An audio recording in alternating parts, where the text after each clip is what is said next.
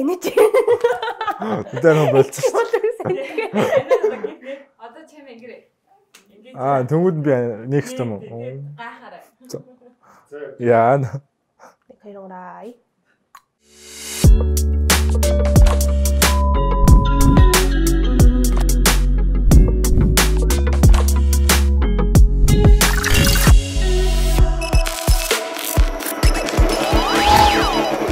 You brand. За сайн байцгаана уу үзэгчдээ. YouTube podcast-ийн season 9-ийн 4 дахь дугаар яг миний зүгээс яг хамгийн хүлээлт үүсгэж байгаа дугаар та бүхэнд яг одоо хүрэхэд бэлэн болсон байна. Яагаад амар хүлээлт үүсгэж байгаа вэ гэхлээр энэ дугаарын зочин Гигэмор. Гигэмор зөв шүү дээ. Тий, яг гоо миний э, нэр бол өөр л дээ хүмүүс намайг Гигэмор гэдэг нэртэй гэж боддог. За яг энэ хүн ирсэн байгаа сэтгэл зүйчтэй би хизээж уран сэтгэл зүйчтэй ярилцаж үзэж байгаагүй. Аа. Тэгэд одоо ингээ гоё харилцан ярилцлага хийх юм одоо амар гоё юм. Хувийн зүгээс Тэгэд яг өөрийнхөө зүгээс амар их масуунаа гэдэг гоё. За тэгээрэй. За одоо ингээд яг подкаст эхлэхээс өмнө манад ч оролцогчдод ингэж анкет бүгэлж байгааг мэдж байгаа ах. Тэгээ бүгдээрээ Гигемор гэж яг хин юм бэ? Үнэхээр ориг нэр нь хин юм бэ гэдгийг мэдэж авцгаая гэдэг байна. За түүний нэрийг инх цацралт гэдэг хин гэж дууддаг вэ хүмүүс? Цацаа. Цацаа. За цацаа гэж дууддаг юм байна. Насан дээрээ яагаад юу ч бичээг юм бол? Аа. Маа аа юу хүүхдүүд нөгөө сурагч нар би өнөөдөр асуусан байхгүй хэдэн настай вэ гэсэн чинь намайг 41-тэйгээд тэгээд би аа за за тэгвэл шал өөр харагддсан байна гэж одоо тэгээд хэлэхэ болцсон. Хэлэхгүй мө тэгээд би таах уу? За шүү. За ингээд хоол уйлаа халуун мөн хүүтэн мөн уйлаарэ за. За. За. 28. Аа, яа, ер нь төгч шүү. За, за. Тэгээд за за. За за би 25 та юм чи 28 та 40 байгаа гэр та гэж дуудъя. За зүгээр чи хичээ. За за чи за за. Өөрийгөө 3 үгээр илэрхийлвэл чөлөөтэй гэд нэг л үг бичсэн байна. Мм. Тийм. 3 үг бичээгүй юу? Яг үнэхээр бичих чам мартчихжээ. Би чөлөөтэй гээ тэгээд дараагийнх нь асуултуудыг хариулчаад дараа нь эргэж ирээд бичиж гэж мартчихж. Sorry. За чөлөөтэй тэгээд аа дүрсгүү тэгээд артистик байж магадгүй. Тийм. Чөлөөтэй дүрсгүй артистик. Өөрийгөө тэгвэл нэг юм Хүүхэлтэй Баатарын дүрээр зүрлэлтэй. Мм. Чөлөөтэй дүрсгүй артистик. Аа миний нөгөө нэг хамгийн дуртай одоо Хүүхэлтэй Баатар анимашны одоо дүр болохоор юуны Princess Mononoke гэж байдаг шүү дээ. Студио Ghibli-гийн. Тэрний Ashitaka гэдэг нөгөө гол дүрх нэрхтэй. За, чөлөөтэй. Дэггүй гэлөө. Дүрсгүй. А, дүрсгүй артистик. За, өөртөө итгэлээ нэгээс 10 оронд өгнүүл 5 гэсэн байна. Яагаад? Яг хав дунджийг барьдаг болохоор тийм. Ер нь бол айгуу тийм баланстай байх хичээдэг. Тэгвэл нэг байхад бас сөрөг нөлөө байгаа бас 10 гэж дүгнэл бас сөрөг нөлөө байгаа юм шүү дээ. Тийм. Яг 10 гэж тэгвэл дүгнэх хин сөрөг нөлөө нь юу вэ? Аа, яг юу л да. Миний бодлоор өөртөө ихтэй гэхээс илүү зүгээр өөрийгөө амар танихыг хүсдэг. Тэр нь юу гэсэн үг хэрэг хүмүүс нөгөө хайдаа итгэхий ихтэй учраас аа одоо бус хүмүүсийг гомдоох ч юм уу эсвэл хор нөлөө орчуулах ч юм уу тийм байгаа шүү дээ. Тэнгүүд аа тэрнээсээ болоод нөгөө нэг нэг одоо жишээ нь хувьсгал гаргах ч юм уу тий. Тэгээд ингээд буруу талаас нь юмнуудыг амар өөртөө ихтэй хийх боломжтой байдаг учраас ингээд баланстай байх хичээдэг болохоор тэгж. За 10 жилдээ ямар мэрэгчлээ болно гэж боддог байсан бэ гэсэн чи цахилгаан инженер гэсэн байна. Одоо ямар мэрэгчлээ? Одоо сэтгэл зүйч. Одоо яагаад тэг цахилгаан инженерээс ингээд балист зэр орсон бэ? Яг наа чи амар урт цөх юу нь бол аа би математик физикээр явдаг хүүхэд байсан. Тэгээд 10 дугаар анги да нөгөө нэг Илон Маскын намтрыг уншаад тэгээд амар тийм цахилгааны одоо инженер болох юм бол Теслад ажиллах боломжтой ч юм уу тий. Тэнгүүт ингээд цэрэгт гэрчим хүч талдаа бас ингээд холбогдох боломжтой байна гэж бодоод цахилгааны инженер явах гэсэн байхгүй. Тэгээд их сургуульд очиод харин эхний жилээ ингээд сэтгэл зүйн асуудалтай болоод Тэнгүүтээ тэрнээсээ болоод за за окей би ямар ч төрлийн мэрэгчлээ болсон инженерч байна уу, хуульч байна уу эхлээд ингээд дотоод сэтгэлээ ойлгох хэрэгтэй байна, оюун бодлоо зэкслэх хэрэгтэй байна гэд тэгээ сэтгэл зүй сонирхож эхэлж явж байгаа. Тэгээс үлд нь нэмэгдсэн чинь нөгөө сургуулийнхаа хичээлүүдийг аваад явангууд угаасаа сэтгэл зүйн хичээлүүдийг аваад исэн. Дөнгүүд нөгөө төгсөх гэсэн чинь ингээд сэтгэл зүйгээр төгсөх боломжтой хичээлүүд нь айгүйх үтцэн. Тэгээд за сэтгэл зүйч болъё гэд болсон байгаа нь бол. Би ер нь анх удаа ингэж 10 жилдээ цахилгаан цахилгааны инженер болно гэдэг хүн харж ин л да. Тэгээ хийх нь л дандаа иймч гэдэг ч юм уу те урлагийн хүн жүжигчин гэл тэгдэгсэн. Тэгээд Илон Маскаас болж цахилгааны инженер Теслаг-аас болцсон гэсэн. Одоо ер нь сэтгэл зүгээрээ цаашаа сурах гэж боддгоо эсвэл цахилгааны инженер үргэлжлүүлэх үү? Аа, одоо цахилгааны инженер юу явахгүй хөө. Тийм сэтгэл зүгээр үргэлжлүүлээд тэгээд аа яг нөгөө нэг магистрейт гэдэг ч юм уу тийм бол бас бодож байгаа. Гэхдээ хизээ гэдэг юм мэдгүй байна. За 10 жилд ямар хичээл ороосоо гэж боддог байсан бэ гэсэн чи ойлгомжтой сэтгэл зүйн хичээл гэсэн байна. За хэрвээ 10 жилд сэтгэл зүйн хичээл ордог байсан бол бид нарын одоо яг одоо яг 20 гарцсан 30 төхөж аваад залуус яг ямар байх байсан бол юу өөр байх байсан бол Яа одоо тэгэл би бол яг одоо хийдэг юм нь болохоор нэг тиймэрхүү байхгүй юу?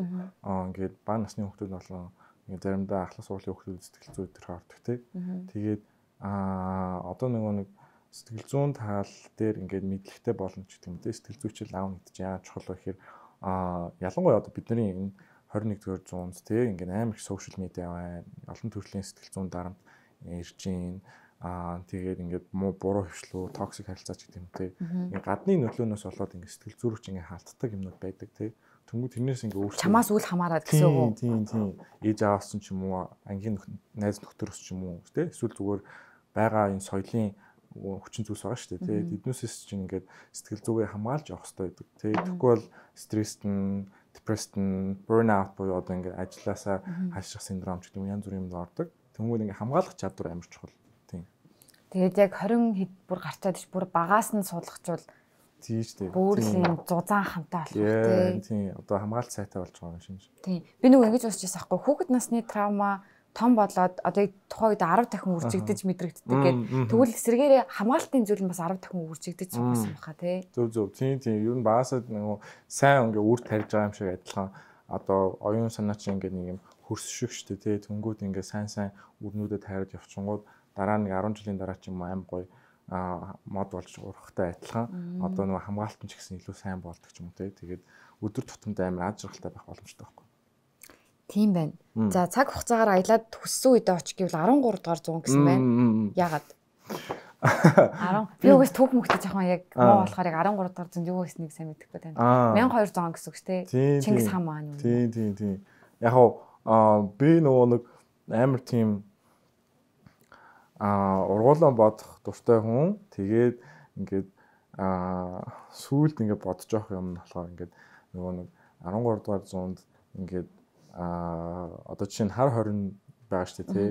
Хар хорин ч ингээ ямар бүтцтэй одоо хаана нь христийн хүмүүс, хаана нь одоо исламын шашинтнууд, хаана буддын шашинтнууд эднээс нь яаж хоорондоо ингэж холилдож амьдэрдэг байсан бол тий. Тэг ингээ нэг юм хотел гэхээр юм амар олон хүмүүс цугларч амьдарч байгаа шүү дээ тий. Цөмөх тэгсэн мөртлөө ингээ нүүдэлчин соёлтой болохоор яаж ингэ зөгцдөг байсан бол амар боддог байхгүй. Тэгээд би тэнд ингээд арахыг хүсэж исэн. Тэгээд нөгөө сүүл Netflix-ийн Marco Polo гэдэг тийм шүү үзсэн. Тэгсэн чинь яхав хар хорин гэсэн чинь ингэ зүгээр а хідэн гэрэл тавьсан байсан баггүй юу? Ер нь бол тэгээ мөнгөн мод эдэр байгаа шүү дээ. Тэгээ амар сүрлэг ингээ мөнгөн мод байсан чинь яг кинонд болохоор амар юм намхан тэгээ нэг тийм сүрлэг биш болоод. Тэгээ би ингээд яг ингээ Монгол соёлын гол мөн чанарын сайн оруулж чадсан болов үгүй болов гэд бодож исэн Марко Поло үзэж байхдаа. Тэгээд харин тэрнээс үдээд ингээ яг нүдээр үзмээр байгаа болохоор. Яг ийм байсан байна уугүй юу гэж баталж харах гад. За хамгийн том айдас нь гэсэн чинь хийхийг зорьсон зүйлээ дуусгахгүй өөхөх гинэ. Yes. Хийхийг зорьсон зүйл нь юу вэ? Аа, миний бодлоор аа одоо нөгөө нэг хувийн одоо юунууд байгаа л да. Одоо өөрийгөө хөгжүүлэх goals тэгээд зорилгууд байгаа тий. Тэнгүүд өөр аим бясалгал хийдэг.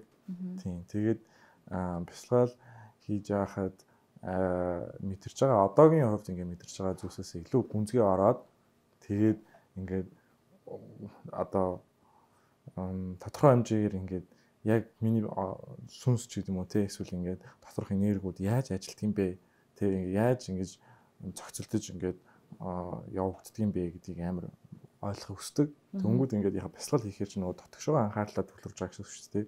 Тэг ингээд амар гүн гүнзгий анхаарлаа төвлөрүүлэнгүүд ингээд өмнө хизээч ингээд мэдэрч байгаа зүйлсээ мэдэрдэг. Тийм. Тэгээд тэр ингээд Жишээ нь юу ах вэ? За яг хав жишээ нь гэвэл ам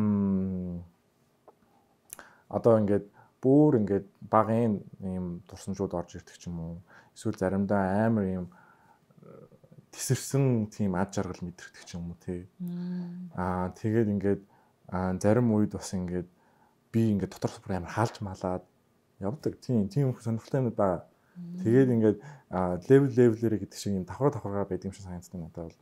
Тэгээ ингээд гүн гүнзгий давхарнууд руугаа ингээд яваад яваад ингээд хуулаад хуулаад ингээд үүсгэх юм хөстэй байхгүй. Тэгээд тэрийг л амар сайн хийдэг болчоод ер нь бол өхмөр байна. За. Ам амьдралдаа хийж байсан хамгийн бахархдаг зүйл бас бичгээ марцсан юм шиг байна. Тийм би ихтэй яг юу сонгох мэдээгүй л дээ яг үнэ хэлээд. За. Тийм бахархдаг зүйл гэхээр аа Яг заавал хүн болгоо ингэж магтахгүй чи ингэж мондуу гэсэн чи өөрийнхөө хувьд би хөлд орч сурсан ч юм уу яг тийм юу ч гэж бол. Мм харин л та би аа дүүдээ сакс зааж өгöd. Тэгээд ингээд хоёулаа ингээд баг багтаа амар тоглолдог гэсэн. Тэрнгүүр амар багтдаг тийм. За нэг жилийн дараах өөртөө хандаж хэлэх үү гэсэн чи how's it going man гэсэн. you and dog show. Тэгэл болоо Тийм. ямар нэгэн зөвлөгөө өгөхгүй. Аа тийм. Уусаа би яг тэр үед юу болох гэж мэдэхгүй байна. Тэгэл аяллаа, аяллаа өөрчлөлт явж байгаа болохоор тэгэл аялчин ямар хөө байна да. Амьдрал ямар хөө байна л гэж хэлэх байна. Гоё юм. За өөрийнхөө нэг сайн нэг муу зан чанар гэсэн чи сайн нь болохоор self awareness, Тийм. муу нь болохоор people pleasing. Оо. За за сайн чанар муу чанарын жоохон дэвлэгрэнгүй ярий. За. Яг self awareness гэдэг чи одоо орчуулбал Өөрийгөө таних. аа таних Аа. Өөрийгөө таних чадвар байхгүй. амар хурдан өөрийгөө ингээд маш сайн таньсан гэсэн үг эсвэл дор дор нь танаа таниад явдаг гэсэн үг. Гэнт хоёр өөрчлөгддөг. Одоо дор дор нь таны явдаг. Ер нь бол нөгөө нэг ингээд хорон болон бид нар амар өөрчлөгддөг тийм үү. Тэнгүүд ингээд шин шин амар сонирхолтой зан амрууд ингээд дотроос гарч ирдэг ч юм уу те. Би ингээд яагаад ийм хариулт үүссэн бэ? Яагаад ийм хариулт үзүүлмээр байгаа юм бэ? Эсвэл яагаад ийм эмоц мэдэрч байгаа юм бэ? Яагаад ийм бодол мэдэрч байгаа ч юм уу. Ингээд бүх юмыг амар сайн аль болох их зүйлийг дотроо байгаа аль болох их зүйлийг ингээд ажиглахыг хүсдэг байхгүй. Тэгээд ингээд ажиллаад тахаар сүулдэ ингээд аа за би ийм хүү маягаар ингээд зүү тогтлоор амьдралд ханддсан байна гэдэг юм. Тэр талаараа ингээд өөрийгөө ойлгоод эхэлдэг. Тэгээд тэр нь тэр нь миний бодлоор миний одоо давуу талууд энийг ингээд дотор байгаа энэ зан авир дотоод сэтгэлийн тэр ертөнцөө ингээд амар сайн кино үзэж байгаа юм шиг ингээд дандаа ингээд ажиглаад байждаг. Тийм. Нөгөө нэг зарим хүмүүс би өөрийгөө ойлгохгүй яах гээд байгаа мэдэхгүй байна гэдэг эсрэг юм байна шүү дээ. Тийм тийм тийм тийм.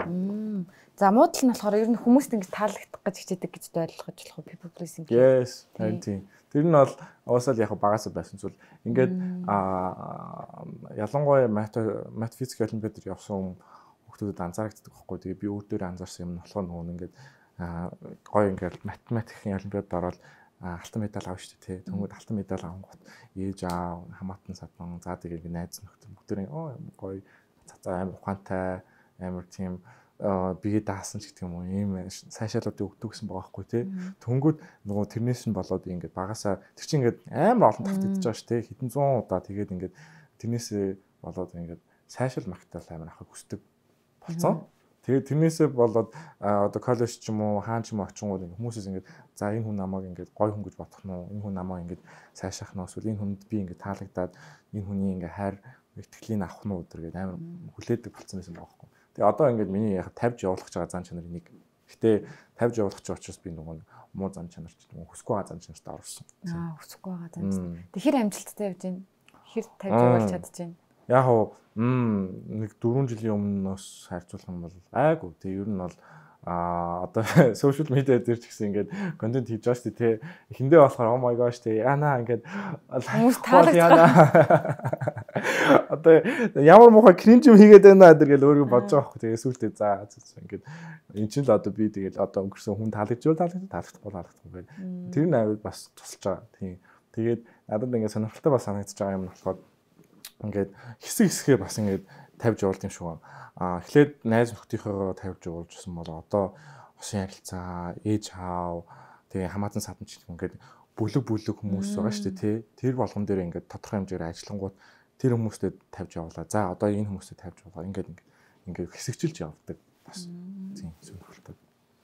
За хамгийн сүүлийн асуулт нь болохоор ирээдүйн хүүхдэд хандаж хэлэх үү? Аа, бас бичиг бас. Well, you know юу ч хэлэхээс мэдэхгүй л байна. Тийм тэгээ яг аа тийм мэдэхгүй болохоор л бичиж чадаагүй. Юу юм бэ? За ийм асуулт асууя. Одоо ирээдүйн чи охин бай гэж бодъё л да. За. Тэгээ охин чинь яг ингээд одоогийн яг энэ цацаа шиг залууг дагуулад ирлээ би энэ хүнтэй сунын тайртай гэд. За. Тэгвэл сэтгэл хангалуун мөн үү тэр залууд? Мм тэгэхгүй бах тийм. Өөртөө сэтгэл хангалуун байгаа одоо. Тийм учраас яг хуу одоо нөгөө нэг над шиг гэхээсээ илүү миний одоо эрхэмлдэг үнцэн гол одоо үнэт зүйлстэй эрхэмлдэг зан чанаруудтай байх юм бол би бас хүлэн зөвшөөрөх бах тий. Одоо жишээ нь түрүүн хэлсэн өөрийгөө өөр дээр амар сайн ажиллах тий. Өөрийнхөө зан чанар бүх дотор сэтгэлийн юмнуудаа ингэ сайн ажигладаг тий.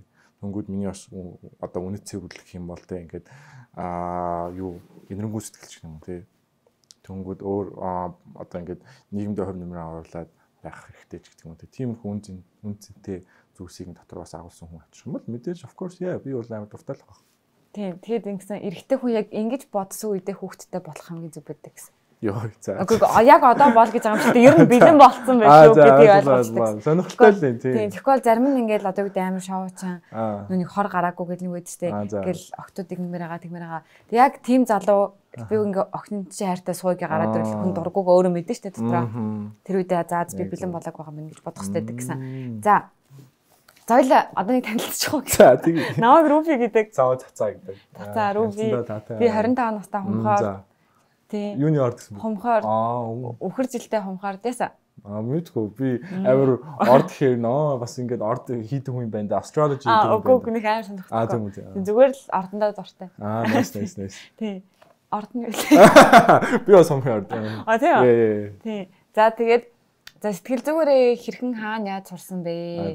Тэр сурах остоо сурж явах үйл явц ямар байсан бэ? Сэтгэл зүйтэй танилцах яг ямар байсан бэ? Тэгээ түрүүн хэллээ штэ өөрөө нөгөө нэг цахилгаан инженерээр сурах гад техник жилдээ сэтгэл зүй асуудлуудаа тулгараад тэгэд ямар ч ажил хийжсэн сэтгэл зүй асуудал үргэлж байх юм байна гэд би өөрийн мэдлгүй сэтгэл зүйтэй холбоотой хичээлүүдийг сонгоод байсан гэж байна. За. За тэгээ яг одоо миний сэтгэл зүйтэй танилцсан аяллаа түүхийг асууж байгаа юм те. Ер нь бол аа амар сонирхолтой байж магадгүй бас би ингээд амар бишэрлэх бас хүсэж байгаа. Тэр нь болохоор аа за Америкийн нэгдсэн улсын Сан Францискод байдаг тийм Minerva гэдэг нэртэй их сургуульд сурсан. Төгссөн сая.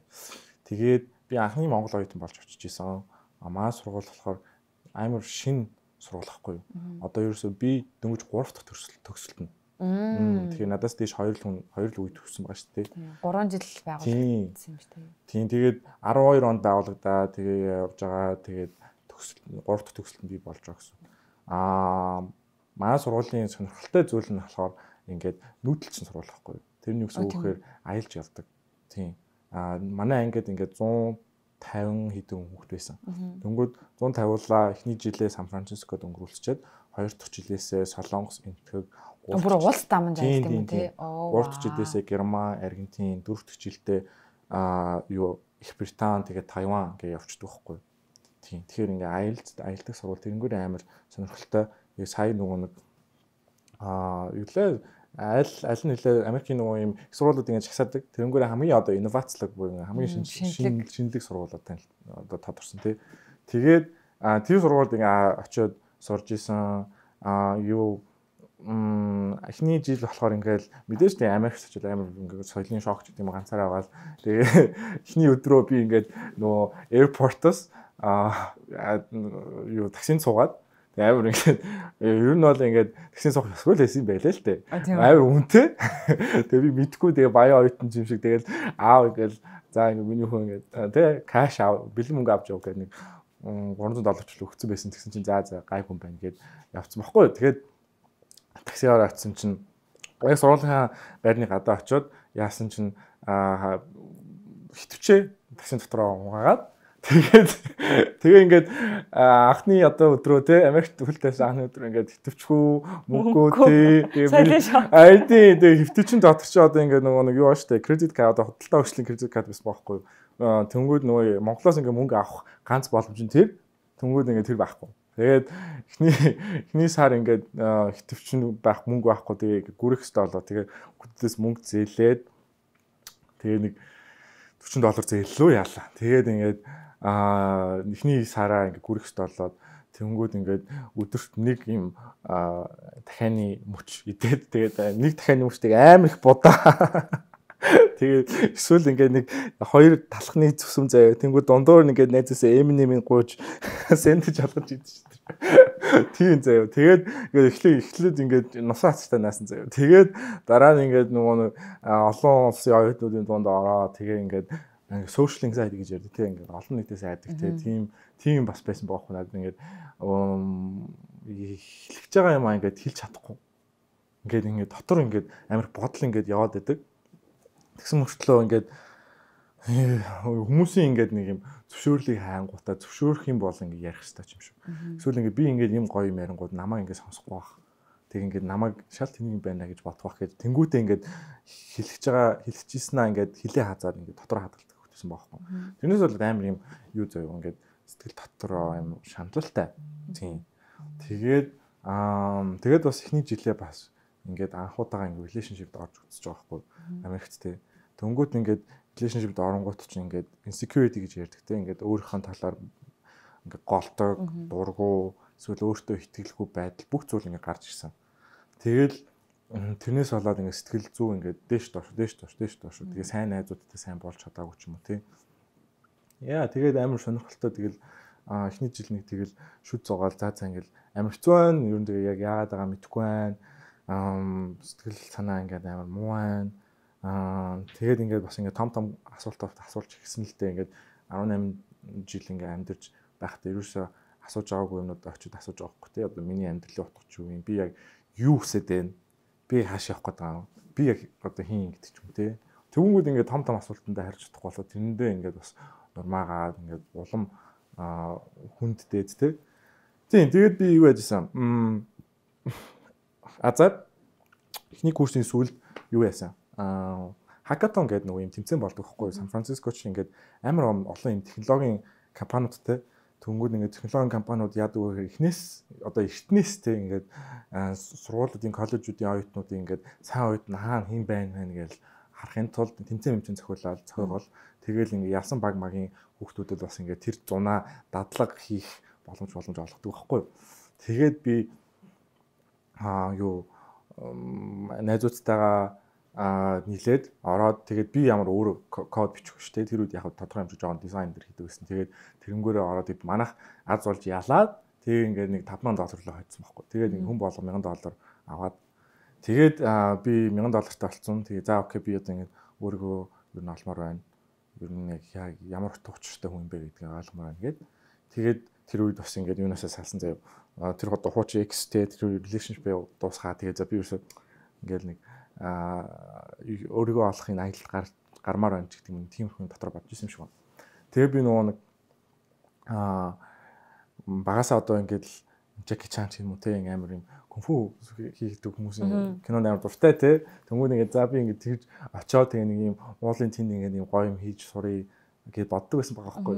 Тэгээд ягаад ч юм те тэр үед за би юу н хиймээр байна одоо хүсчихсэн тэр нэг зүйлээ хийчихье гэд тэгээ ингээд Google дээр заяа Google тэнгүүтээ одоо ингээд зүгээр л амар randomly тэг Google жоох те хятадтай байдаг одоо конфуз сургал. Тэгэл тэгэл тэр баг эхний Google-ийн илэрсэн дээр дараал тэгээд ингээд нөгөө хүн за ингээ хүрээд 1000 доллар гээд тэгэхээр за 1000 доллар гэж явцсан байхгүй. Тийм тийм.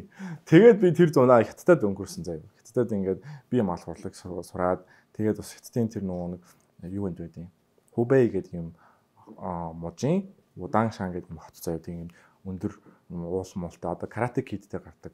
Одоо хот гэсэн үг ингээд юм фитнес юм шигтэй ингээд хийд мэдтэй байдаг шүү дээ тийм газар.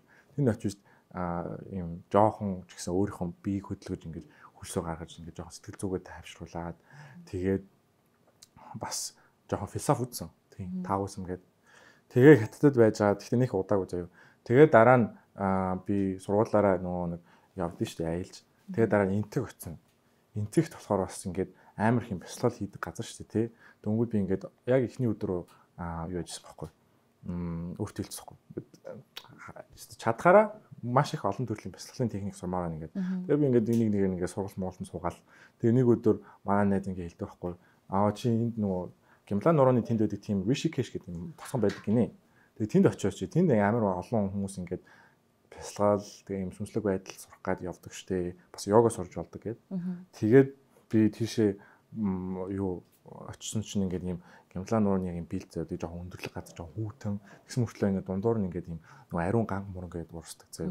Тэгээ нэг тийм хэдэн мянган жил ингээд хүмүүс очиод ингээд одоо жоохон суушаад ингээд багш магшаа олоо очих юм эсвэл ингээд пистол хийгээд юм агуу магуу зүйтэй тийм газар байхгүй. Тэгээд тэнд би очиод анх удаага нэг тийм хүчтэй энерги мэдэрсэн заяа. Тэгээд тэр ингээд угаасаа ингээд олон жил олон мянган жил хүмүүс очисон учраас амар юм энергийн хувьд амар хүчтэй газар байхгүй. Тэгэл нэг зарим өдөр ингээд зүг зүрэж жаад амар өөлж мөглөөл тий эсвэл зүг зүрэж байгаа амар юм цаа хугацаа ингээд цогцсон юм шиг мэдрэмж авч идэр. Тэгээ амар сонирхолтой тийм мэдрэмж авч исэн. Тийм. Хүний одоо өөр тийм бин дээр.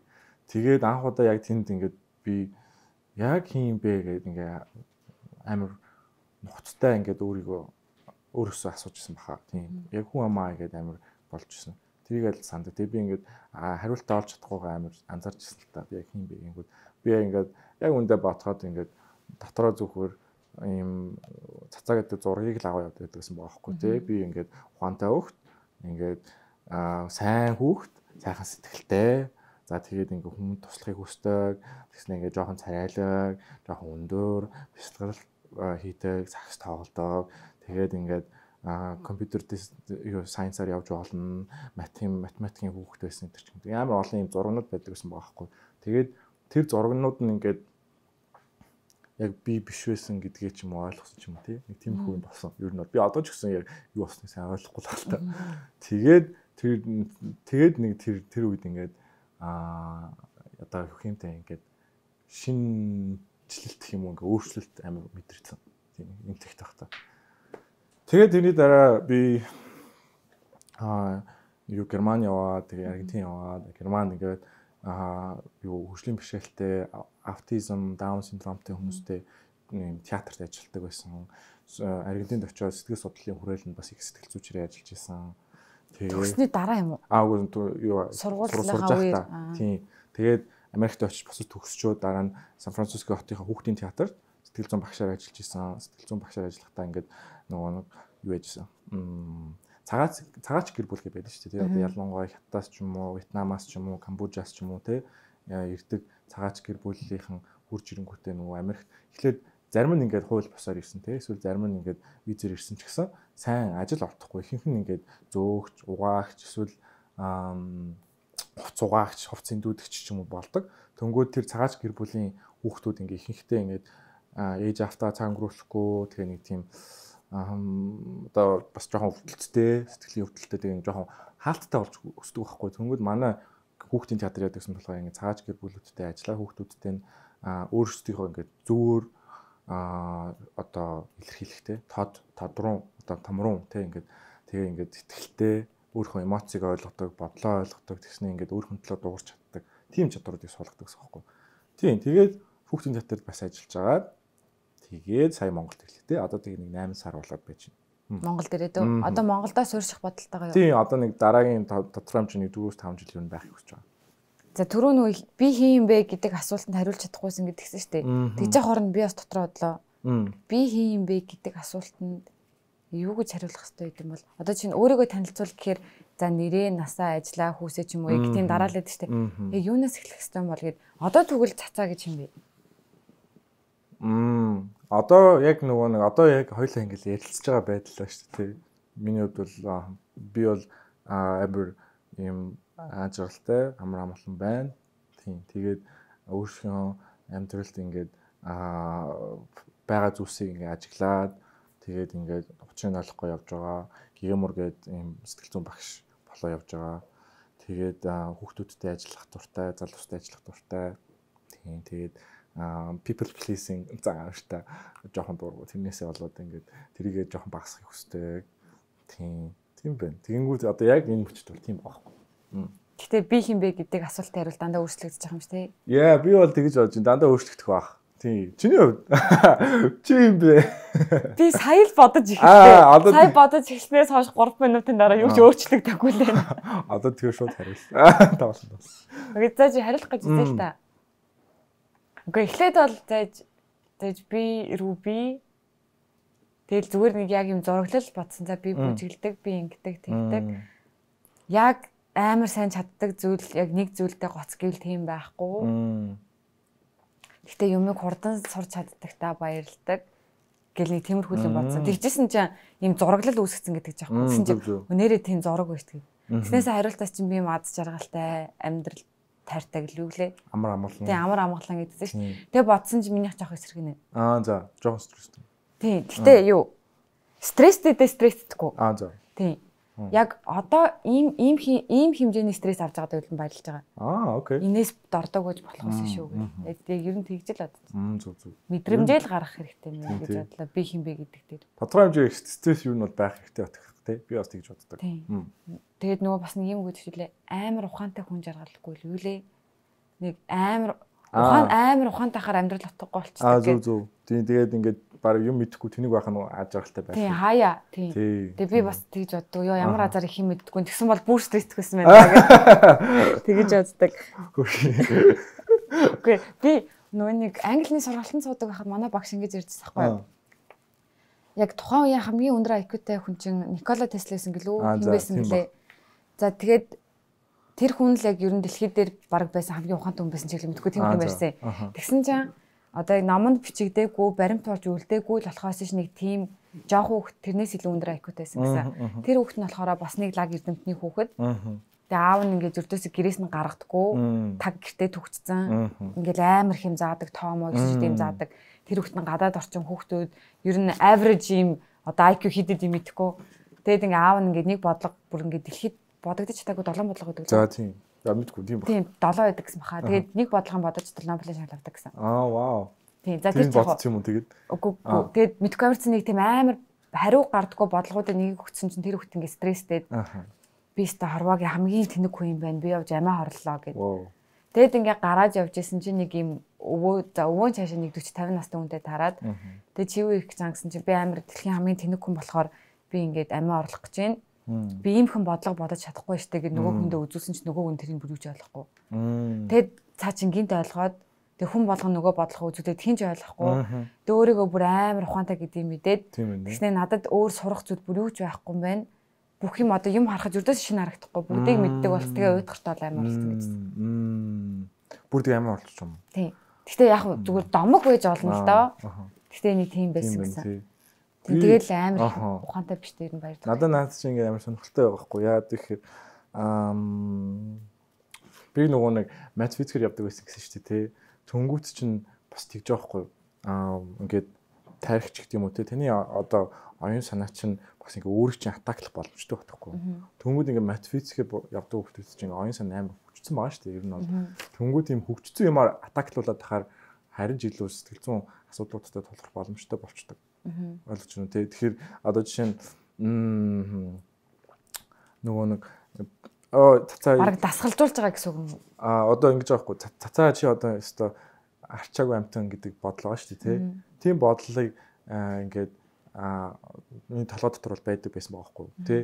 Гэхдээ тэр яадаг байсан бэ гэхээр ингээд ямар нэгэн зүйлийг ингээд олон талаас нь хараагүй бүртлөө ингээд за одоо чинь би ингээд шалгалтын дээрээ одоо F авчи тий. Төнгүүд яг чиний хэлдэг шиг тий би ингээд чиний хэлсэн хөлт чинь ингээд бодлого бодож чадахгүй гэсэн чинь тий. Тэгээ би ингээд арчааг амт ингээд мэдрэмж авч байгаа адилхан би ингээд коллежд очиод ч юм тэгээ муу авангуудаа за чи өстө арчааг амт ингэж өөртөө бодож байгаа хгүй тий. Төнгөө тэр чинь ингээд миний бодол намайг өөрийг нь баг ингээд гимтээгээд Бөөр гэмтэй. тэгээд ингээд атаклаад тэг ингээд баг хүчрхийлээд байгаа байхгүй юу тий Тэгэхээр чинь ингээд нөгөө бодолж ингээд амар сайн ухаантай хүмүүсийг бид нэр яадаг те ингээд шүтдэг ч юм уу ингээд сайн ингээд сайшаадаг тийм үү өстө миний хүүхд ухаантай гэдэг а гэхдээ ухаан гэдэг чинь амар олон төрөл олон юм а одоо категори байгаа шүү дээ. Тэнгүүд ингээд яг ингээд 5 цаг суугаад математикийн бодлого бодох чадвар сайтай бол of course тэр бол сайн сайн зүйлс юм уу. Гэхдээ тэр одоо тэр хурц ухаан тий буцаад ингээ хутга болоод чамааг ингээд гимтэх гэ тий өөрөө чинь ингээд баг ингээд эмоцоор нь ингээд өсвөртүүлээд байх үед өөрийгөө тэрнээс хамгаалдаг зүйл чинь бас нэг төрлийн ухаан багхгүй тий. Тэгэхээр ийм олон төрлийн баланстай ухааны ингээд яахгүй бол одоо бид нар яг миний үеийн хүмүүст бол ингээд сагсаан болгон ингээд олимпиад болдог те тэнгууд ингээд олимпиад болонгууд ч яг ингээд морь уралт болж байгаа юм шиг тэр хүмүүс ингээд за ингээд хин сайн бодлого бодох уу гэдгээр нь ингээд чагсаагаал өрсөлдүүлээл те. Яг тэрийг л ингээд хөгжүүлээд байдаг гэсэн боловч ингээд зүрх сэтгэлийн боловсрол гэж ярьдаг. Ингээд өөрийгөө хамгаалах сэтгэл зүйдээ ингээд амар тамгалан болох ингээд сөрөг бодлоо орж ирлээ гэхэд тэрийг гаргаа сурах тийм чадвараар нь хизээж өрсөлдүүлж байгааг байхгүй.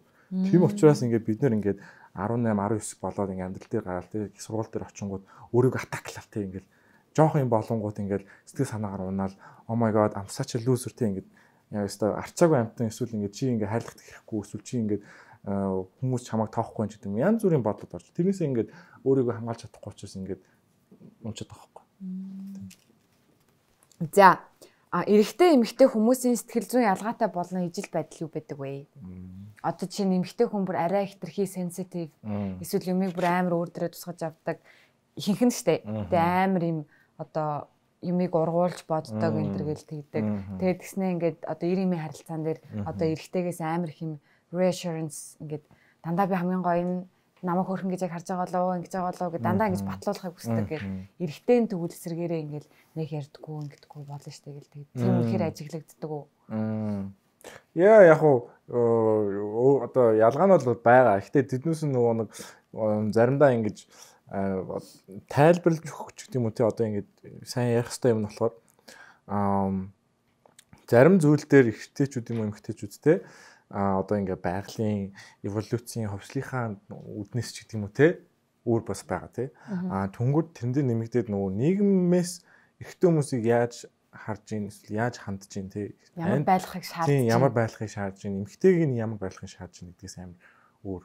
А тэгээд тэрнээс дахиад ингээ соёл а тий одоо ингээ Аз хүмүүсийг одоо барууны хүмүүстэй харьцуулгууд эрэгтэй эмэгтэй эрэгтэй эмэгтэй гэдэг нь ялгаанд нь шал өөр байгаа шүү дээ тий Тэгэхээр тэр чинь амар том ийм нөгөө ялгаанууд ч юм том хүчин зүйлсүүд байгаа байхгүй тий. Тийм. Тэгвэл аа яг би нөгөө нэг Монгол зүгээр одоо 8 сар болчихсон гэсэн шүү дээ. Тэгээд яг өмнө ч гэсэн байгаад зарцаа анзаарч исэн зүйлс нь болохоор мэдээж одоо бидний дандаа л ярьд те аа ихчүүд ингээд эмоцо илэрхийлэхтэй арай том уу гэх юм. Эсвэл ингээд даардаг. Аа эсвэл эмгтээчүүд нь ингээд хитрхи ингээд мэдрэг гэдэг ч юм уу те. Тийм бол мэдээж харагддаг. Би ингээд өдөр тутам нөгөө сэтгэл зүйн клубийнхаа хүмүүстэй хүүхдүүдтэй уулзж хахад тийм харагддаг. Гэхдээ тэднээс нөгөө нэг өөрчлөж болохгүй ч юм уу ингээд бүр ингээд байглаасаа төрцөн гэсэн юм байхгүй. Эрэгтэй хүмүүс ингээд байглаасаа төрөөд ингээд эмоцод дардаг гэхээсээ илүү багаас нь аав ч юм уу эсвэл ангит нь байдаг багш эрэгтэй багш нь гэдэг юм уу тийм ингээд эрэгтэй хүмүүс ойлдгоо яг зөв тийм ингээд нийгмээс нь нөлөөлж байгаа зүйлсээс амар шалтгаалаад байгаа байхгүй. Тэнгүүд багаас нь нөлөөлсөн зүйлийг чинь одоо жишээ нь 20 жил яг тэр програмаар ч юм уу тэр дүрмээр явцсан хүмүүс дараа нь тэрийг өөрчлөхөд амар хэцүү байдаг л та. Тийм. Би нөгөө сэтгэл зүйн тухай нэг юм бүтэн ном биш яг нэг юм хэсэг бүлэг уншчихсан байхгүй. Тэрэн дээр болохоор ингэсэн байсан. Жохон байхад хүний тархинд одоо чи бид нар 70 тухамсар, 90 тухамсар гэдэг байгаа шүү дээ. Жохон байхад тийм 70 тухамсар, 90 тухамсар гэсэн юм байхгүй. Шүүлтүргүй юу ч хэлсэн шууд 70 тухамсарт нэг бол 100% үнэнгээ бодогдчихдаг гэсэн. Одоо жишээ нь аав ээж нүгдээ мөнгө ста балиар юм аа. Мөнгнөөс л та хоол үйд юм шүү гэд тэгцэн. Тэгээ тэр жоох хүүхд тэрийг сонсоод том болоод мөнгө олмоор байдаг. Тэгтэл 70 тухамсарт нь өөрийг мэдлэхгүй ингээд мөнгө ол муухай мөнгийг дагаад ийм ийм ийм муухайнууд ирнэ гэл. Тэгээ одоо дээрс нь төрүүлсэн.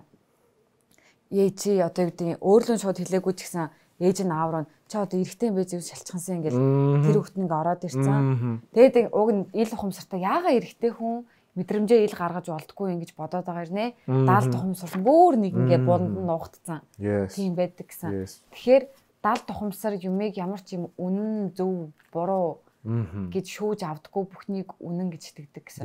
Одоо жишээ нь би л усын дайны жинхэнэ гэж боддог хгүй. Аа. Тийм. Тэгээ тиймд амар итгэдэг. Тэгээд луу муу байдаг байх мах гэл. Тэснэ газар доох ертөнц байдаг байх гэл. Тэр бол би яг нөгөө нэг жоохондоо амар их тийм яадаг гэсэн. Тэгээ одоо тэрийг тавьж явуулж чаддаггүй л гэж. Тэгэхээр би итгэдэг. Яа. Тийм би амар open minded бүр юм болгон боломжтой. Би тэгтээ амар сонь ингэж боддог шүү дээ. Одоо жишээ нь бид нэг ярьдаг шүү дээ. Одоо юу гэдэг эрэгтэй хүн эмэгтэйний зодож болохгүй, аав нээжигээ зодож болохгүй гэд ясман дээрээ тэр нь зөв зүйл бол яах вэ гэж боддог. Одоо тийм би би нэг алах бол нүгэл гэдэг хэрнээ ясман дээрээ тэр нь буян бол яах вэ? Би би нэгэ харилж байгаа нүгэл бол яах вэ? Тэгэл гадуур явж байхдаа ингээ сайн байна уу гэж мэдэлж байгаа нь амар сэжгийн зүйл Аа за. шууд зодоо дээрэмж байгаа нь амар гоё зүйл бол яах вэ? Окей. Тэгж бас боддог. Тэгээ амар тийм тийм байж магадгүй гэсэн төсөөлөлтэй юм байна тий одоо. Тэр нь тий юунаас болсон бэ гэхлээр дээр үед энэ дэлхийн хамгийн ухаантай гэж тооцогддог байсан хүмүүс дэлхийг хавтгаа гэж ярьж байсан шүү дээ. Энэ дэлхийн хамгийн ухаантай гэж бодогдож байсан хүмүүс эс бол хамгийн жижиг зүйл, бөөн бол хамгийн жижиг зүйл гэж барьж байсан шүү дээ. Тэгэл тэгсэн чинь ингээл хуваагаад үзсэн чинь дотор нь Аха. баахан атом матмууд байсан тий. Тэгэл дахиад судлаад үзсэн чинь бүр ингээ огторгууч Right. хэмжээгүйс тийм болохоор би юм болгон боломжтой гэж боддог байхгүй. Одоо зүгээр дэлхийн ихэнх хүмүүс хамгийн лаг багаж лаг хүмүүс ингэж итгэж байгаа ч гэсэн дэлхий яг үндэ буцаа автгаж магадгүй. Тийм шүү дээ. Тэгээ шинжлэх ухаанд ингээд батагдаагүй хүртлөө бас боломжтой зүйлс амар ихэд тийм. Тийм. Тэгэхгүй бол амьдралыг яг ингэ бодвол амар уйтгартай юм. Мм. Харин тийм. бодвол амар гоё. Тусын дэгэндээ таарах. Аа, Тэгээд энэ жил мэн жил байдаг ах та. Тэгээд хажуугаар одоо энэ зүрсэн ах айгуул ингээд нэг залуугийн биеинд ингээд сүнс орсон. Бурхны сүнс орсон гэж хажуугаар хүмүүсийг ажиглаж явдаг байлаа. сүнсэнд итгэдэг одоо ингээд хүн болгоны дотор сүнс байдаг гэдэг. Тийм, тийм Аа. хүнд амар их. Би бас итгэдэг тийм. Ер нь ингээд нөгөө нэг сүнс гэнгүүт ингээд яг тийм сүнсгээд нэрлж байгаа боловч зүгээр тийм энерги юм шиг санагддаг байхгүй би. Тэгэнгүүт ингээд амар сонирхолтой заяа ингээд аа дотор а одоо нөгөө ертөнцийн гэж яриад байгаа шүү дээ. Тэр чинь яг үндэ бас ингээд зүгээр юм энергийн юм давхцалт одоо юу гэдэг лээ хэлбэлцэл ч гэдэг юм уу тийм байх боломжтой байхгүй. Тэгээ тэнгүүд ингээд би нөгөө математикийн хөвгт болохоор ингээд заримдаа quantum physics миск гэж ярьдэн шүү дээ тий. Тэнгүүд бүх юм ингээд зүгээр юм давлгаа, дол- долгион тэгээ Тийм. давхцал байгаа байхгүй тий. Ингэж явж байгаа л Тийм. ингэж тавцаа. Тийм. Тэнгүүд ингээд нөгөө а кармач гэдэг юм уу ингээ үйл үүрэг гэдэг яадаг шүү дээ. Тэр чинь зүгээр л ингээд өмнө байсан энергиуд нь хуурж байгаа хураад ингээд мөр үлдээсэн байгаа нь л тэр юм шиг санагддаг. Тийм. Тэгээд би нөгөө юу сүнсийг бас ингэж боддог. Нэг богино хэмжээний кино үзчихээс ахгүй бурхны талаар. Тэгээд нэг яг гял тавчхан ирчээ. Нэг залуу ингээ өнгөрцөө. Тэгээд сүнс нь ингээд яг нэг юм дундын зайд уулзаж байхгүй. Деваж за. юм биш там биш яг тэрийг ингээд коридорт гэх юм уу. Тэгээд нэг залуутай тараад амар том биетэй. Аха. Тэгээд чи бурхан уу гэсэн чинь за бараг тэгж хэлж болно гэдэг. За. Тэгээ за чи дараагийн амьдралдаа хаан төрхийг гэлдэж байхгүй. Тэснэ мэдхгүй хаан төрх юм бол нөгөө бурхан нь за чамайг 1700 он руу төрүүлчихгээд цаг хугацаагаар ухраагаад. Тэс нөгөөд чинь хахад юу вэ дараагийн амьдрал гэхэр чинь би одоо чинь 2010 онд өнгөрсөн байл гэхэд 2011 12 гэж амьдрахгүй мөсөн чинь үгүй цаг хугацаа бол та нарын ертөнцид л байдаг зүйл. Бид нар болохоор бүх юм яг ингээд зэрэг оршдог юм босоо шугам. Бүх цаг бүх юмныг цаг хугацаа гэдэг ойлголт Ааха. та нар дэлхий дээр л байдаг зүйл гэдэг. Тэгээд тэгжсэн ингээд нөгөө нэг одоо өнгөрцөн залууч ингээд байж гинт хэрвээ би 2010 онд өнгөрсөн юм бол би хэрвээ 1900 одоо юу гэдэг 70 онд төрлөө гэж бодоход 40 настай би тэгснэ сая нас орсон би хоёр хоорондоо зурж боломжтой юм биш тэг гэж байхгүй юу. Тэс нөгөө бурхан нь тийм гэдэг байгаа байхгүй юу. Тэгээд чи өөрийгөө танихгүй. Яг ясман дээр энэ дэлхий дээр байгаа хүн болгон чи. Хүн болгон чи нэг сүнсэн бихтэй тэг чамаа дахиж төрүүлэхт чи ингээд ухааны чи ингээд ресет хийгээд тэг ячдаг. Тэг чи энэ дэлхийн бүх амьдралаар амьдарч үзсний дараа чи би болно. Би яг үндэ чийштэйгээ бурхан гэж байхгүй. Тэгээс нөгөө хөлт чинь гин надад тэгэж 10 жилдээ дээрлэгчсэн хөлт чинь би ирсэн биш. Би өөрийгөө дээрлэгчсэн байна. Би өөрийгөө тэрж исэн байна. Би өөртөө сайн болж исэн байна. Би өөрийнхөө араар тавьж исэн байна гэл. Яг би яг тэгэж бод. Яа, тийм тийм тийм. Манай манай өвөө тэгж хэлсэн байхгүй юу? Шашин гэдэг бол хязгааргүй дотор хязгааргүйг судалдаг шинжлэх ухаан. А тэгээ хүн болгоны дотор бурхан байдаг гэж хэлдэг гэсэн? Манай өвөө. Мм, Одоо а одоо ч гэсэн байгаа л да. Гэхдээ тэгээд би өвхөн тэр нөгөө нэг хэлсэн үгийг бас сонсоод амар гайхаж ирсэн. Нэг тийм цаагаараа зүрц цэцүүх юм шиг. Тэгээд эсвэл нэг юм бодогдох эсвэл математикийн бодох юм шиг тий. Тий. Тэгээд ингээд энтэг мэдхтэй аваад нөгөө нэг юм одоо яг шашны ном гэхээр шашны ном биш зөө. Тэгээд философийн ном гэхээр философийн ном биш. Зүгээр тийм spiritual номнууд уншаал байж ангуут яг л чиний их одоо ингээд нөгөө нэг би чиний өмнөөс харж сууж байгаа ч гэсэн хоёулаа адилхан нэг л энерги юм гэдэг чинь Тийм. юмнууд Би ярьдаг цацаа цацаар үг бил байгаа байхгүй зүгээр гаднаасаа зүгээр ингээ эрэхтэй мэгтэй хүстэй болсон I know харин тийм. Тэр амар сонирхолтой. Тэгээд яг би ингээд бас заримдаа ингээд боддог байхгүй. За ингээд бодох нь гоё юм байна. Гэхдээ яг ингээд тэрийг ингээд мэдэрмээр байна гэдэг. Хүмүүс ингээд нөгөө нэг мэдэрч чадахгүй тэрийг. Тийм учраас яг ингээд өөрсдийнх нь мах би мах бодор тэрийг мэдэрч чадахгүй бол ингээд зүгээр оюун санаагаар ойлгоцсон. Гэхдээ яг тэр тэрнгүүрээ ингээд амьдрч чадахгүй байхгүй. Тэгээ одоо яг тэр итгэл үнэмшлийн дагуу амьдарч чадахгүй. Тэгэл яг цагаа тулах юм бол одоо тий би хоёлоо хоолыг хувааж идэхэд би хоо- хоол хувааж идэнэ. Би өөрийнхөө хоолыг аав, чи өөрийнхөө хоолыг аав гэдэг юм ингээд хуваагдчихж шүү дээ. Тэр нээр сонирхолтой. Тийм. Тэгээд бас би ингээд сүнслэг байдал гэдэг юм одоо янз бүрийн байгаа шүү дээ тий. Тэрийг ингээд шинжлэх ухаанд амар хослуулах хичээлдэг. Тэгэхгүй бол нөгөө хитрхи хазаах ч юм уу эсвэл хитрхи туушах гад. Тэнгүүд бас сэтгэл зүйч амар сонирхолтой хазаад байхгүй заримдаа ингээ хитрхи онол талтаа ч юм уу эсвэл хүнийг ингээд нөгөө нэг хитрхи яа ингээ зүгээр туршилтын амтан гэдэг ч юм уу эсвэл хин хүнийг зүгээр л ингээ тарих мэдрэлийн хэсгээр хардаг ч юм уу те тэр талаасаа бас амар тууширдаг. Тэнгүүд ингээ яг ялангуяа Америкт сурдаг ч юм уу барууны сэтгэл зүйн шинжилгээ ухаан нь аа тийм нөгөө нэг хүн хүнийг оо, хүн гэхээсээ илүү ийм томьёо болгодог ч юм уу те эсвэл ингээд шийдэх ёстой асуудал болгоод. Тэнгүүд ингээд тэр нь бас надад таалагддаг. Тэ. Тэнгүүд ингээд яг хүн хүнийг одоо ингээд хүн баг одоо бод гал гэдэг ч юм уу те одоо ингээд сүнстэй ингээд тэр гэдгээс нь харахгүй ингээд зөвхөн бид нар бол тарихаараа л ажилтдаг ийм махан биетэй тэгээд ийм логикоор боддог тийм машинууд гэж харах боломж байдаг хгүй. Тэгэхээр тэрийг бас ингээд баланслахын тулд ингээд би ингээд хоёулангийн л аш- ашиглахыг хүсдэг. За одоо хоёлоо жоохон хүмүүстэй тусалсан зүйлүүдийг яриа. За яг одоо түрүүн хэллээ штэ бага ангийн хүүхдүүд болон төгсөх ангийн хүүхдүүдтэй ажилтдаг гэд. Тэгээ тэр хүүхдүүд на- над руу яг тийм хүүхдүүд амар хүчдэг байхгүй хэрхэн инхвэ тэхвэ инхвэ тэхвэ гэд. Тэгээ одоо гадаадын олон хүмүүстэй харилцаж үзчихсэн байна. Тэгээд гадаадын одоо хүмүүстэй харилцаж үзэх монголчуудын сэтгэл зүйн байдал нь хоорондоо хэр ялгаатай. Одоо Сэтгэл зүйн тулгардаг асуудлууд байв. Мм. Гадаадад ийм юмн дээр ингээд санаа зовж хад Монголд арай ингэж юм гээд. Тийм тийм. Аа хинхэн адилхан дөө ялангуяа 10 11 дугаар ангийн хүүхдүүд. За өчтөр би ингээл жишээ нь зориг сан дээр очиж 10 11 дугаар ангийн хүүхдүүдтэй яриа гэсэн тий. Түнгүүд яс ярьж байгаа юм нь тий өөрийгөө олох. Тэгээ ингээд юу яана. Уур хуцаар одоо эмоцоо илэрхийлэх тий. Эмоцоо ойлгох. Түнгүүтээ ингээд уналтанд орох юм бол тэрийг өөрөөсөө өөрийгөө татаж гаргах. Тэгээд ингээд ха- хамт олон найз нөхдөдөө ингээд гоё ингээд халуун дулаан юм утуучтай холбоо үүсгэж гэдэг. Яг л адилхан юм ярьдаг. Тэгэл Америкт очиод ярангууд бас л би чинь яг 16 17 доо настай хүүхдүүдээ бас ажилласан баг хүүхдийн театрт. Нөө ч гэсэн ингээд өөрийгөө олох бол амар төөрөлтсөн те. Би яг юм бэ гээл бодоол явж идэг те.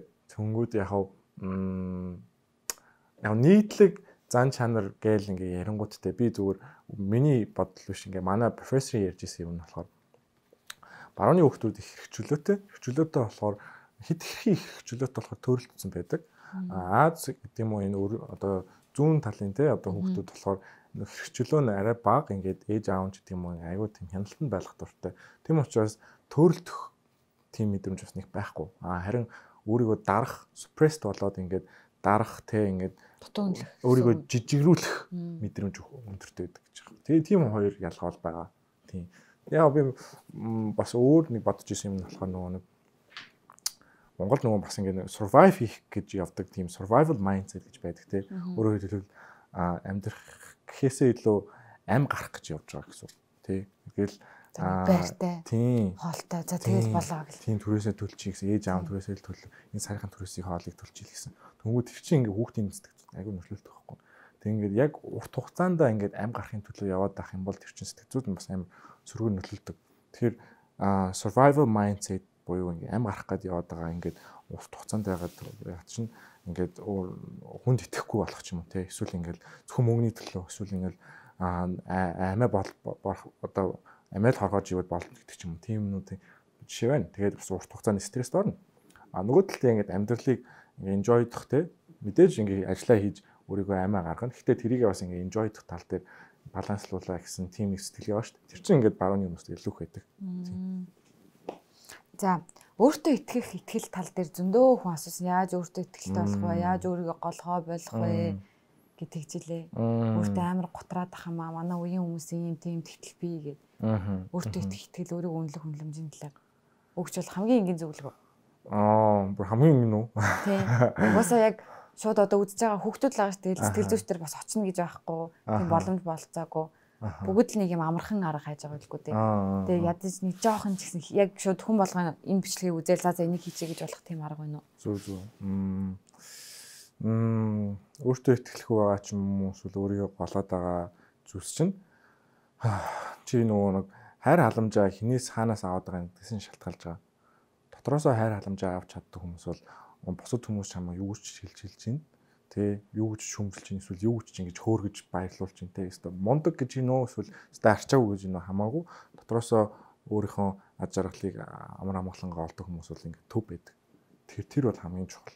Тэгэхээр дотор талаасаа ингээд амар амгалан аж аргал тэгээд хайр халамжаа дотроосоо авч чаддаг юм бол өөртөө итгэж ах шаардлага байхгүй бусдыг ингээд ая талын засаад ах шаардлага байхгүй санаа зовоод ингээд стресс стрессэд байх шаардлага байхгүй болчдөг. Тэгвэл өөрийгөө дотроос яаж харилцах вэ? Окей. Наа чин ярвхтэй. Тийм шүү дээ. Амар хэцүү. Урт хугацаанд яа болж тийм. Тийм яг би ингээ хамгийн энгийнээр хилэнгүүд дотроос хайр халамж аав гэж аахгүй. Гэхдээ хэлэхэд амархан энгийн боловч хийхэд бас ингээ ярвхтэй байх боломжтой тий. Яа тэгээд ер нь бол нөгөө нэг ингэж байгаа байхгүй юу? Хайр халамж гэдэг юм уу те дотроос ингэж гарч ирдэг халуун дулаан мэдрэмж. Ер нь бол байж идэг те. Аа гэхдээ багаас бид нарт ингээд гаднаас нөлөөлөөд ч юм уу те ингээд сургасан зүйл нь болохоор өөрийгөө үзэн яадаах, өөрийгөө голоох, тэгээ өөрийгөө ингээд хитрхи дэвргэх гэдэг юм ийм зүйлсийг бид нар сурдаг. Тэгэхээр сэтгэл зүйдэр те яг олон төрлийн философи байдаг. Миний өөрийн баримталж авдаг мэрэгжлийн философи бол аа шин зүйлийг заана хийсээ илүү ингээд өнгөрсөн үед чинь чи чиний сурсан ингээд буруу буруу сэтгэл зүйн хөвчлийг л тайлж явуулдаг. Тийм. Тэгэхээр нөгөө хүмүүс ингээ өөрийгөө хайрлна гээл энийг хаанаас олох вэ гэдэг чинь буруу асуулт байхгүй. Дотор нь байдаг. Зүгээр тэрийг ингээ хаагаад сурцсан гэсэн. Ухаж гаргаж ирэх юм чинь тийм. Ингээд шинээр бий болох юм. Яг зөв ингээ харах гэхээр ингээд урталт нь юм тавьсан байгаа шүү дээ. Тэнгүү тэрийгээ л ингээд нүдэ нүдэнд бооцсон байсныг авч байгаатай адилхан л байхгүй. За.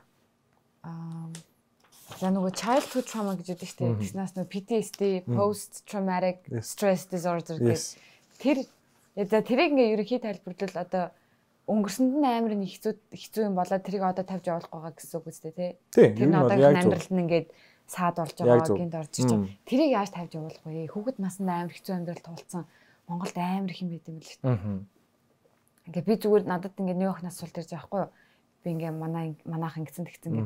Тэгээ би тэрэнд нь л хариулсан чинь над руу бүр ингээл 10 20 ярьсан. Оо. Надад бүр амар юм хэлтэйсэн. Тэгээд хэлж чаддгүй гэ. Тэгээ одоо би ингээ эрэгтэй хүнээс айдаг болцсон болцсон.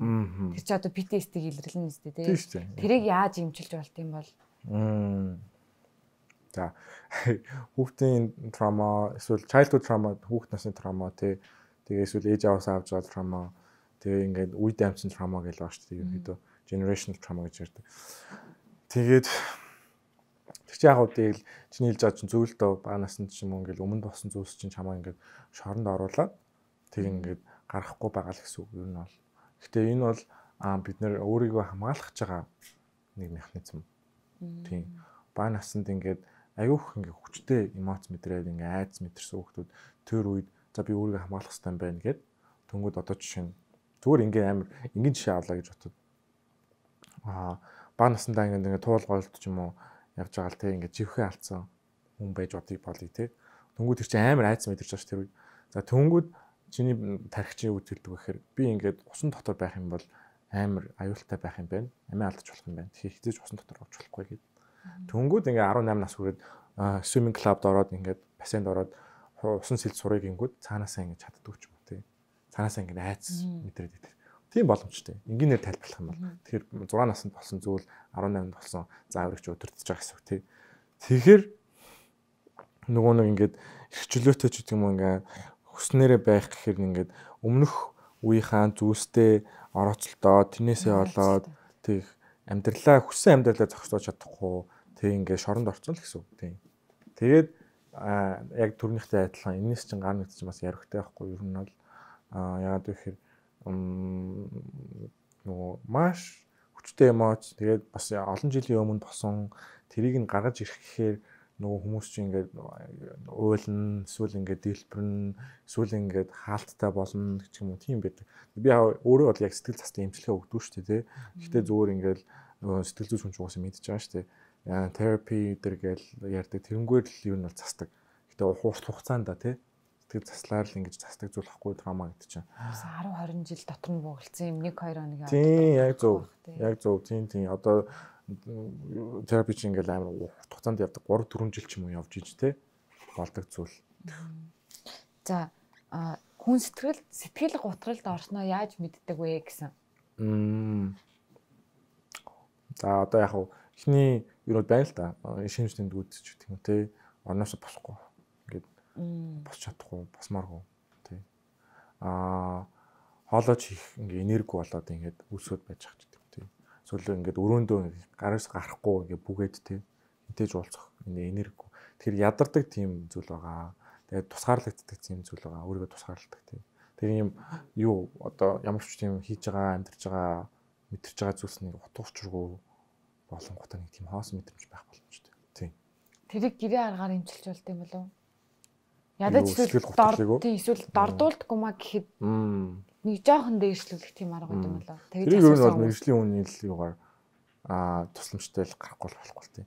Гэхдээ тэгээд тэр чинь өөрөө өөрийгөө ч юм уу эсвэл мэдхгүй хүн хажуунаас нь ингээд оролцох орчин хэцүү байхгүй. Одоо сэтгэл зүүн асуудал, сэтгэл зүүн өвчин гэдэг чинь яг ингээд бие махбодын өвчнөд адилхан шүү дээ. Тэнгүүд ингээд аа илгэн одоо жишээ нь I don't know илгэн хавтартай болцсон үед тэрийг ирээ эмчлэхээр амар хэцүү байхгүй. Тэрнтэй адилхан depressionтэй яг болцсон бол Тэр чи яг мэрэгжлийн эмчийн л тусламжтайгаар эмчлэхгүй бол аюу хэцүү. За одоо нөгөө юм бид штэ загсчны морь усгүй багшийн хүүхэд тэнэг гэдэг лөө тиймэрхүү гэдэг штэ. Тэрэн дээр сэтгэл зүйч өөрөө сэтгэл зүйн асуудалтай байдаг гэсэн. Yes, амар түгээмэл болдог зүйл. Тийм. Тэгээд тэр үедээ сэтгэл зүйч дээр очдог эсвэл өөрөө өөрийгөө эмчилдэг үү? Одоо чинь миний үед би хэрвээ сэтгэл зүйч байсан бол одоо нэг эмчнэр ингээл тариа тарах гэж хата өвдөхгүй гэж хотлоо л дээ штэ зүгээрээ удахгүй идэх чинь ингэн тэгнэ гэл тэрнтэй адилхан би сэтгэл зүйч сэтгэл зүйчийн хилдэг үг болгоныг мэдж байгаа. Очоод суусан чи өөдөөс за маа гэлтгүүд амар худлаа санагдах байх гэж боддог байхгүй юу. Бүр нэг худлаас ярьж байгаа юм яа би ингэж хэлэх гэж байгааг мэдээд бүр стресстэй. Тэгэд нүү сэтгэл зүйчдийг бас амар их амиа оруулдаг гэж би сонсч байсан. Яа тийм тэр бол яг үнэ би Аргентинд нөгөө сэтгэл судлалын хүрээлэнд ажилласан гэсэн шүү дээ. Тэнгүү тэр нөгөө нэг хамт ажиллаж исэн хүмүүс ч бас амар стресстэй байхгүй а сэтгэл судлалын хүрээлэнд ажиллаж байгаа гэж яг сэтгэл засалч юмч сэтгэл судлаач нар. За тэгээд ингээ psychiatrist буюу ингээ сэтгцийн өвчнийг бас эмчилдэг хоёр тутай зүйлтэй тэр хүмүүстэй ажилладаг гэсэн. Тэнгүү тэр хүмүүс стрессэнд ордог, а burnout буюу ингээд ажлаас хасах синдромд ордог. За тэгээ өөр янз бүрийн бас өөртөө сэтгэл готролд орох боломж байна. Яагаад вэ гэхээр уусаа ажиллаж байгаа хүмүүс нь өөртөө сэтгэл готролтой учраас тэгээ хэцүү нөхцөлд ажилладаг. Тэнгүүд аа мэдрэлийн системж бас сонирхолтой байхгүй. Одоо жишээ нь ингээд та нар бодоод үз аа юу мис засалж байгаа шүү дээ тий. Тэнгүүд ингээд ходоодны аа асуудлаар ингээд мис засалд орлоо гэж бодъё заяа. Тэнгүүд мис засал хийж байгаа хүн ингээд мис заслаа хийчихэл дараа нь ингээд өвчнөө гаргаал тэгэл зүгээр шүү дээ тий. Тэнгүүд ингээд тэр хүн ингээд ходоодны өвчтөй хүн дээр мис засал хийж байгаад өөрөө ходоодны өвчтөй болдгоо тийм үү? Аа сэтгэл засалч дээр болохоор яадаг вэхээр нөгөө нэг хоёр мэдрэлийн систем хооронд одоо хоёулын тарихтай хоёулаа ингээл цаг хугацаа хамт ингээл өнгөрүүлээд ах тусам мэдрэлийн системүүд нь бие биендээ ингээд дасаж уусч ирэх боломжтой байдаг хгүй. Тийм. Тэгэхээр ингээд би ингээл терапист ингээд сэтгэл засаж юмч байлаа гэж бодъё те. Тэнгүү сэтгэл готолтой хүнтэй ингээл 3 4 жил 5 6 жил ингээл хамт байгаад өдрөө болгон биш 7 хоног болгон уулзаад ангууд цаана цаагаараа ингээд аажмаар бас дадах хосон сөрн ингээд мэдрэлийн систем нь тасаад сэтгэл готролтой хүнийхтэй адилхан болох боломжтой байхгүй. Тийм. Тэгэхээр шал өөр байгаад нэг нь болохоор ингээд мис засалт чинь ингээд холбоо байхгүй шүү. Аа сэтгэл засалт чинь болох ингээд жоохон холбоотой болчихдог.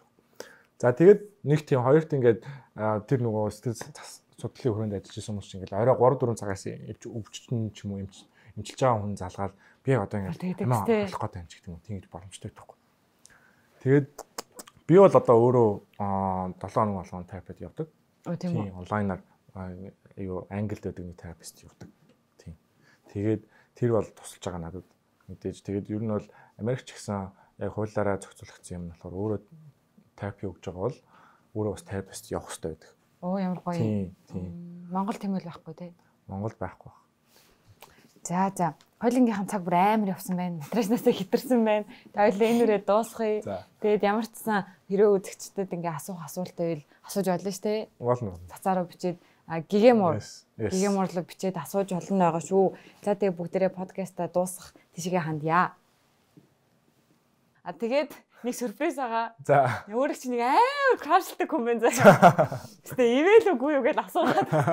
Тэр охиныг би гинт ингээ аваад ирээ. За. Асуух асуулт байна гэсэн. За. За, нүдэ анжихаа. За. Так. Нэ нэ тоглосон. Микрофон. ёо. Аа, Сайн байна уу? сайн байна уу? Би танаас юм асуун. За. За. Ашгүй Рубикч танаас яг миний асууж байгаа асуултыг асуусан гэх юм болохоор асууя. За та хэдэн улсаар аялж байсан бэ? Мм, нэг 10 гаруй улсаараа аялна гэхээс яг амьдарч исэн. Тийм. Вау. Аялж байсан хамгийн дөг бол Оо, Аргентин. Оо, Аргентин амар гоё. Ам хүмүүс нь амар тийм царайлаг би мах бод сайтай. Тэг хамгийн гол нэг юм дулаахан тэгээ нэг юм аа далайн юм гоё шиш салхи байдаг хгүй. Тэгээд тэр нь ингээд амар гоё юу байдаг. Аа халууныг ингээд тэнцвүүлдэг. Тэгээ ингээд соёлын хувьд нэг хүмүүс амар нээлттэй. Ингээл аа уусаа өмнөд Америк ингээд Латин Америкийн улсууд чинь амар нээлттэй байдаг шүү дээ. Тэнгүүд ингээд юу уулзахтаа ингээ хоёр хацар дээр үнсдэг ч юм уу тий. Тэгээ шоудтай галзуу шоуддаг тий. Тэг ингээд юунууд нь амар гоё хямдхан тэг ингээд гоё тэн юм залуусын юу нэ ус. Аа. Тэгвэл харахыг хүсдэг амт тухайн орны. Аа. Би нөгөө кола кола багт ерөөсөө ингээд нүр одоо биер үдчихэж байгаагүй. Саарлангтэй. Тийм тийм. Австралид ч илүү байдаг хаа тий. Ямар хөө хувцалд өөрчлөн зөгтөг гэж боддог вэ? Аа би дэвтэйхэн юм чөлөөтэй юм байрснаас илүү юм авсаархан одоо жоохон одоо манай найз дийл тавьж байгаа нэвсийсэн. Ихтэй юм гоё загварлаг нэвсийсэн. Загварлаг нэвсээсэн. Очижсэн орных нь хамгийн сонин зан заншил. Аа. Аа. Зөв би солонгост солонгост би нэг амар чанга ярьдаг юм баггүй юу? Ер нь бол тэгээ солонгост ингээ анх удаа очиод тэгээд ингээд аа нөө автобусны дотор нэг зүгээр нэг жоохон найзуудтайгаа ярьжсэн чинь хүмүүс муухаарад гэсэн чинь ингээд юу гэдэм бэлээ чимээгүүл байх хэрэгтэй юм байлээ л дээ. Тэгээ солонгос юу Япон улсууд чинь тийм устгаа ингэж хүндлэх хэрэгтэй байсан байлээ. Ямар орны хоол хамгийн их таалагдсан? Мм Таиланд. Тийм тай хоол аймаг байж Нэг юм нэг хоол нэрлээ. Мм. Пад тай Мэдхгүй мэн. Хөөрэ хоол, шилтэй хоол. хоорой хоол гэдэг тийм. Дахиад шинээр ямар орн руу явж үзмээр вэ? Непал. Оо. Энтэг заахтаа Непал руу явах гэж байгаа. Тэгээ Непал явж амжаагүй тэгээд. Миний асуулт дууслаа одоо Рубикчиг авчирнтэй нэрээ. За. Амар уу. Йоо за. За би ингээ пилэг аваад гараад ирлээ. Сая чамигийн цууцсан байгаа нь газ дэлгүүр ороод. Мм маш. За. За, U брендийн зүгээс бэлэг бэлдсэн байгаа. За, U брендийн логотой халууна барьдаг аяг. Баярлаа. За, тэгээд дотор нь юм хүүдий байгаа. Ер нь юм хүүдий өмсөх үү? Аа зөндөө өмсдөг. Өмсдөг үү? Yes. Бүдий дуртай. Стайл чинь тэгтэй гоё юм аа. Сонирхолтой юм. За, you are cool. Мм. U brand. За баярлаа. За, аим хүүдий Гоё байна. Үү. За, U brand нь болохоор яадаг юм бэ? Монгол дээр 8 сар болсон байгаа юм чи мэддэг бах те. За мэдээд авчихгүй дөө. За. U brand болох Unitel гэж мэдэн те. Мэднэ. Unitel-ийн 14-өөс 23 насныханд өө tote bag. Байгаль дэлтэй U brand. За баярлаа. За тэгээ Unitel-ийн 14-өөс 23 насныханд зориулсан хөтөлбөр байгаа. За.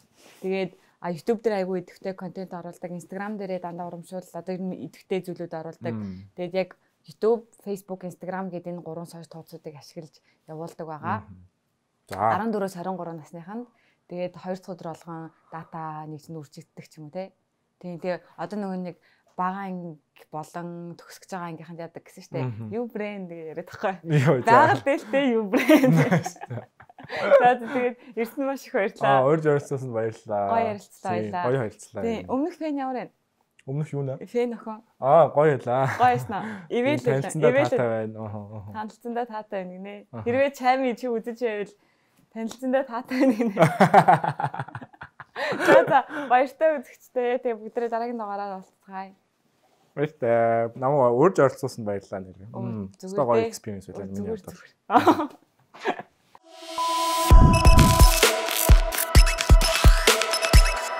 You, you, friend.